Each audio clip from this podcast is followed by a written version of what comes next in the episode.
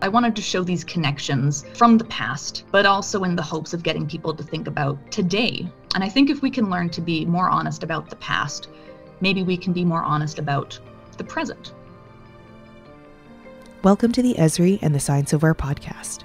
We don't often consider the historical significance of our clothing, but a map gives us a view into the role clothing and fashion have played in shaping human history since the 19th century. Our colleagues at Esri Canada have a sister podcast that recently covered this rich topic.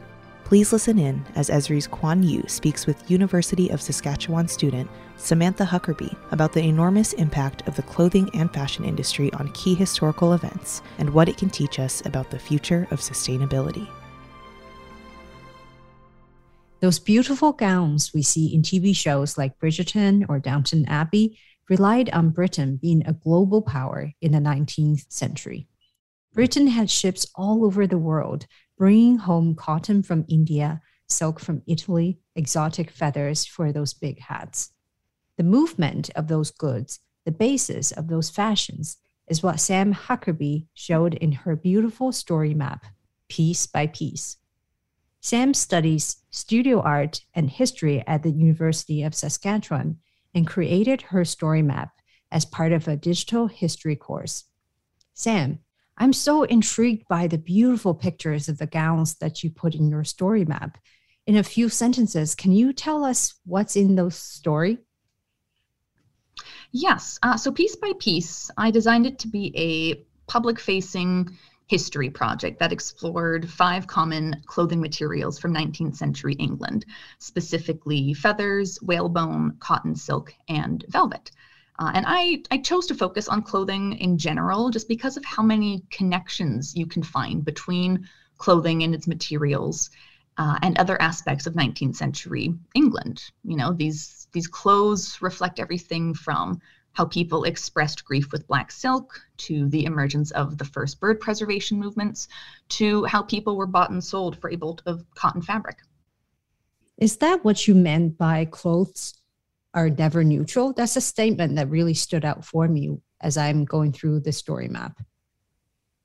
Yes. Yeah, that's absolutely part of it. So, what I mean by clothing is not a neutral entity I mean that clothes have never been made in a vacuum. They have always been part of our social or environmental or cultural history. You know, if we look at something like whalebone, you know, the North Atlantic right whale was hunted to near extinction by the 1850s to supply for fashion. Uh, millions upon millions of birds were killed to provide feathers for bonnets or fans. You know, this these materials and fashion and clothing, they have real impacts on real things in life?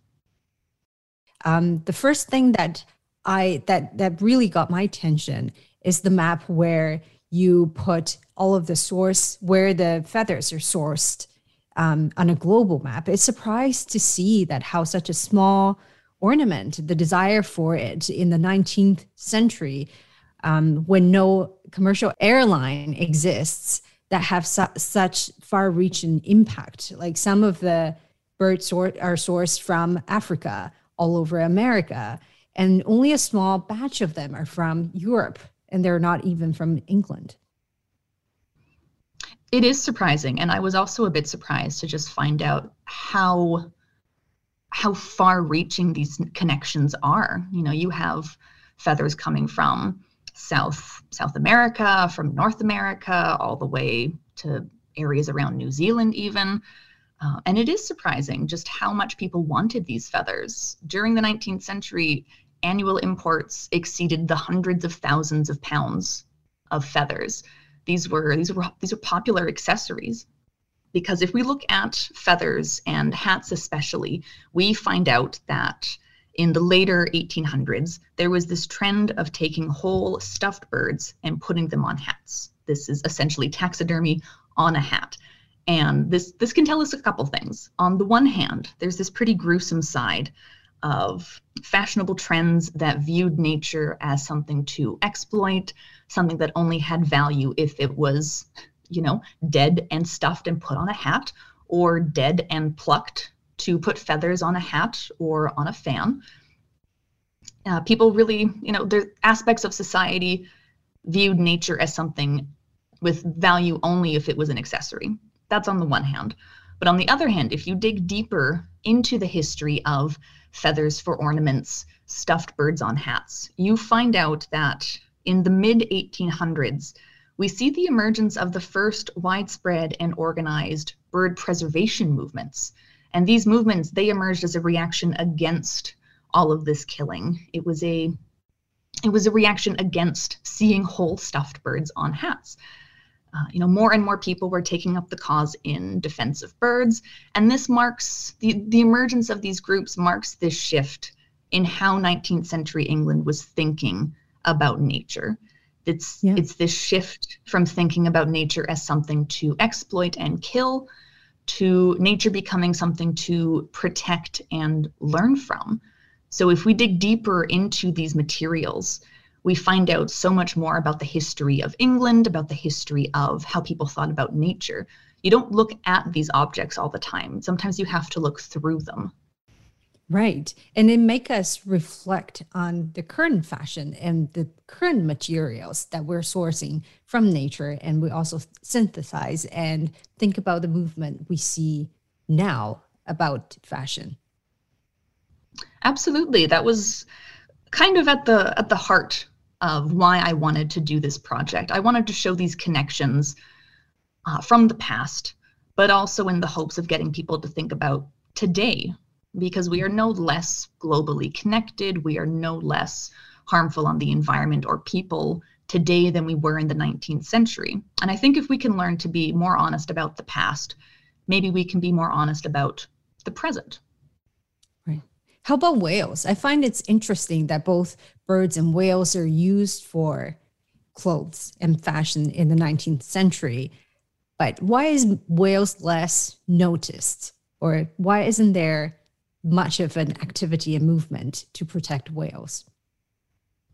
It was quite interesting looking at, because uh, I looked at feathers first and then I looked at whalebone second, essentially. So it was a very interesting comparison to see because they are both animals that were killed for parts of their bodies, essentially. Uh, feathers came from birds, and whales supplied uh, this material known as whalebone, which isn't technically bone, actually. It's the whale baleen, so that filter that some whales have. And what's what's interesting, they have all these similarities as animals being killed for byproducts that help fashion. But what makes them different is feathers are very visible. They are instantly recognizable. They are very ornamental. You can see them a block away, essentially. Whereas whalebone from whales was very much an invisible staple. You could not see it. It was built into bodices. It was what gave corset structure. It's inside umbrellas, even. So you don't see whalebone very easily. You have to know that it is there. You have to know what it is, second of all. So you these this material was invisible to most people. And not only was it invisible the animal themselves you know most people probably hadn't seen a whale in person at this time. Most people knew what a bird was. You know you do see them basically everywhere. But whales are quite remote animals. And finally i think what makes whales different is that whale bodies were in fact multi-purpose. Birds were killed essentially just for feathers uh, whereas whales, they were killed for not just their whale baleen, but also their oil and meat and blubber. And all of those other aspects of whales were also integral to 19th century English society. So I think all of those factors kind of culminate into potentially explaining why whales never became the focus of animal rights groups while birds did. That also reminds us while we're evaluating our impact on the environment, sometimes it takes more peeling of the surface layers to dig deeper into the real footprint that we have on the environment. Now, let's talk about cotton. I find it's a very big part of your story map, and it's fascinating because you did not only map out where cottons are from, which initially was from India, but you also talk about the shift of where they became to be produced later in the 19th century. Yes, so cotton absolutely was probably the largest section of my project. There's there's so much that could be discussed about cotton. And we're all we're all aware of this connection between cotton and slavery. But what surprised me when I started digging deeper into this history is part of the reason why cotton became such a big deal and why slavery and cotton became connected. Uh, so we see in the 18th century, the century before uh, where my project looks, 18th century cotton production was largely in India. India was the center for cotton production. Uh, Indian cotton was beautiful, it was good quality, and people wanted it. And this includes Europe and other places in the world like Africa, very broadly speaking, of course. And what we see is that England wanted in on this cotton market. They wanted to find a way to make their own cotton uh, for less money. They wanted to create their own industry essentially.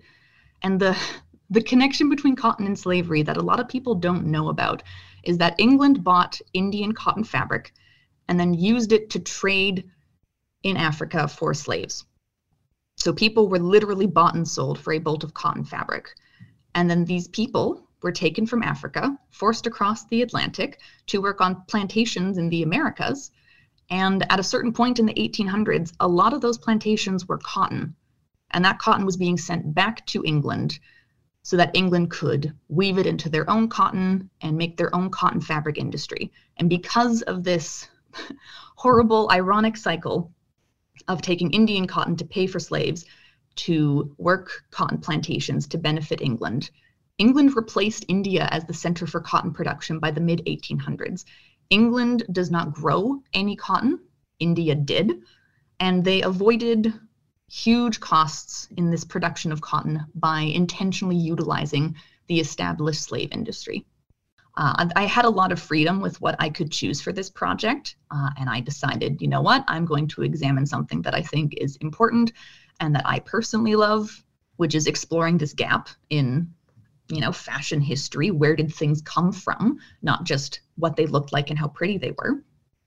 So, because I chose to examine clothing in this way, I quickly realized that there absolutely was a geographical component and that it was important to provide geographical context for my readers because sometimes it can be very difficult to really understand just how vast these connections were, how great a distance is between England and South America or you know, the bottom of the African continent. Those are huge distances, and we have materials coming from all over the world back to England.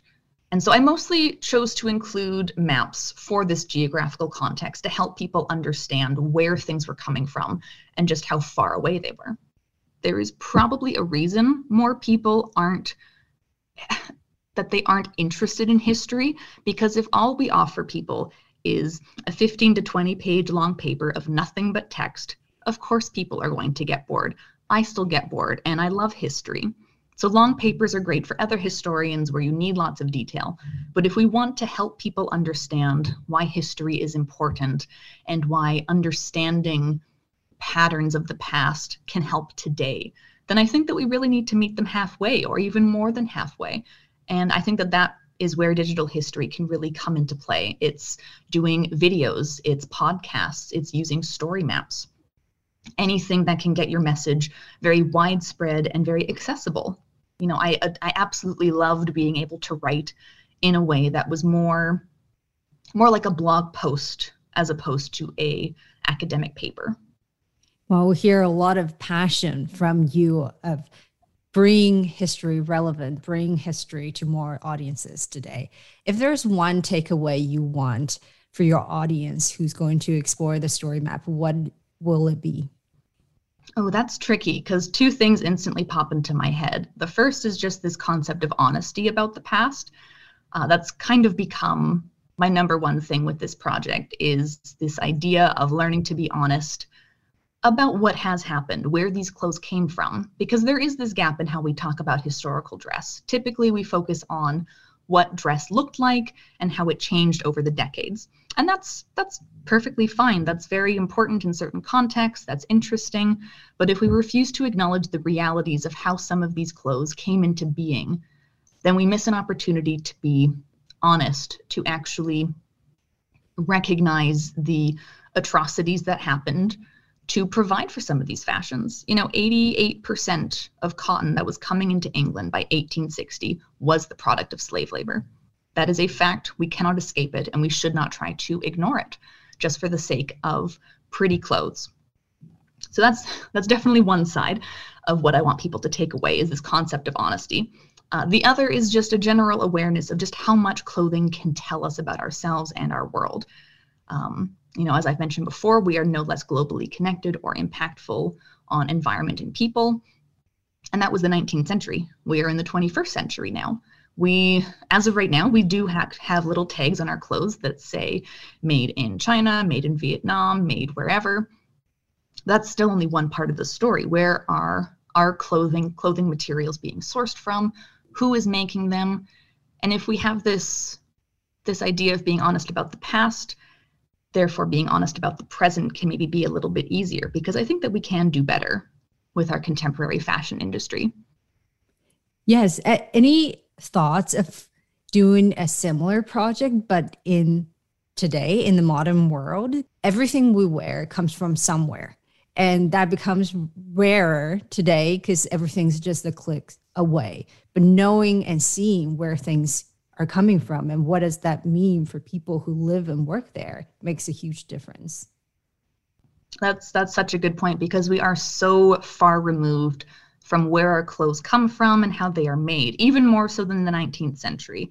You know still in the 19th century you did have people that were still making their own clothing uh, still global connections everything i talk about in my project but there was still a little bit more of this personal connection with making clothes and interacting with them than we have today. It, everything is a click away. You can go online and within 20 minutes have something express shipped, you know, on its way to your door essentially. And in terms of taking this project further, um, I think as of right now, I'm absolutely interested in pursuing this for my master's. I don't know the exact extent of what that would look like, but when I did start this project, I was thinking, oh, it would be really nice to be able to have a little section with some very specific connections to today. It just ended up being that I didn't have enough time or resources to do that within the scope of this term project. But I think in the future, that is absolutely something that I would want to do because I do think it's really important to connect the history of anything to today. Because what good is looking at the past if we refuse to do anything to help our present? Absolutely. Thank you very much, Sam, for joining us today. Thank you. This has been wonderful. Thank you for listening to the Esri and the Science of Where podcast. And thanks to Samantha Huckerby for explaining how the clothing and fashion industry can shape the future of sustainability, supply chain transparency, as well as racial injustice and business ethics. If you like this episode, please share it with a colleague.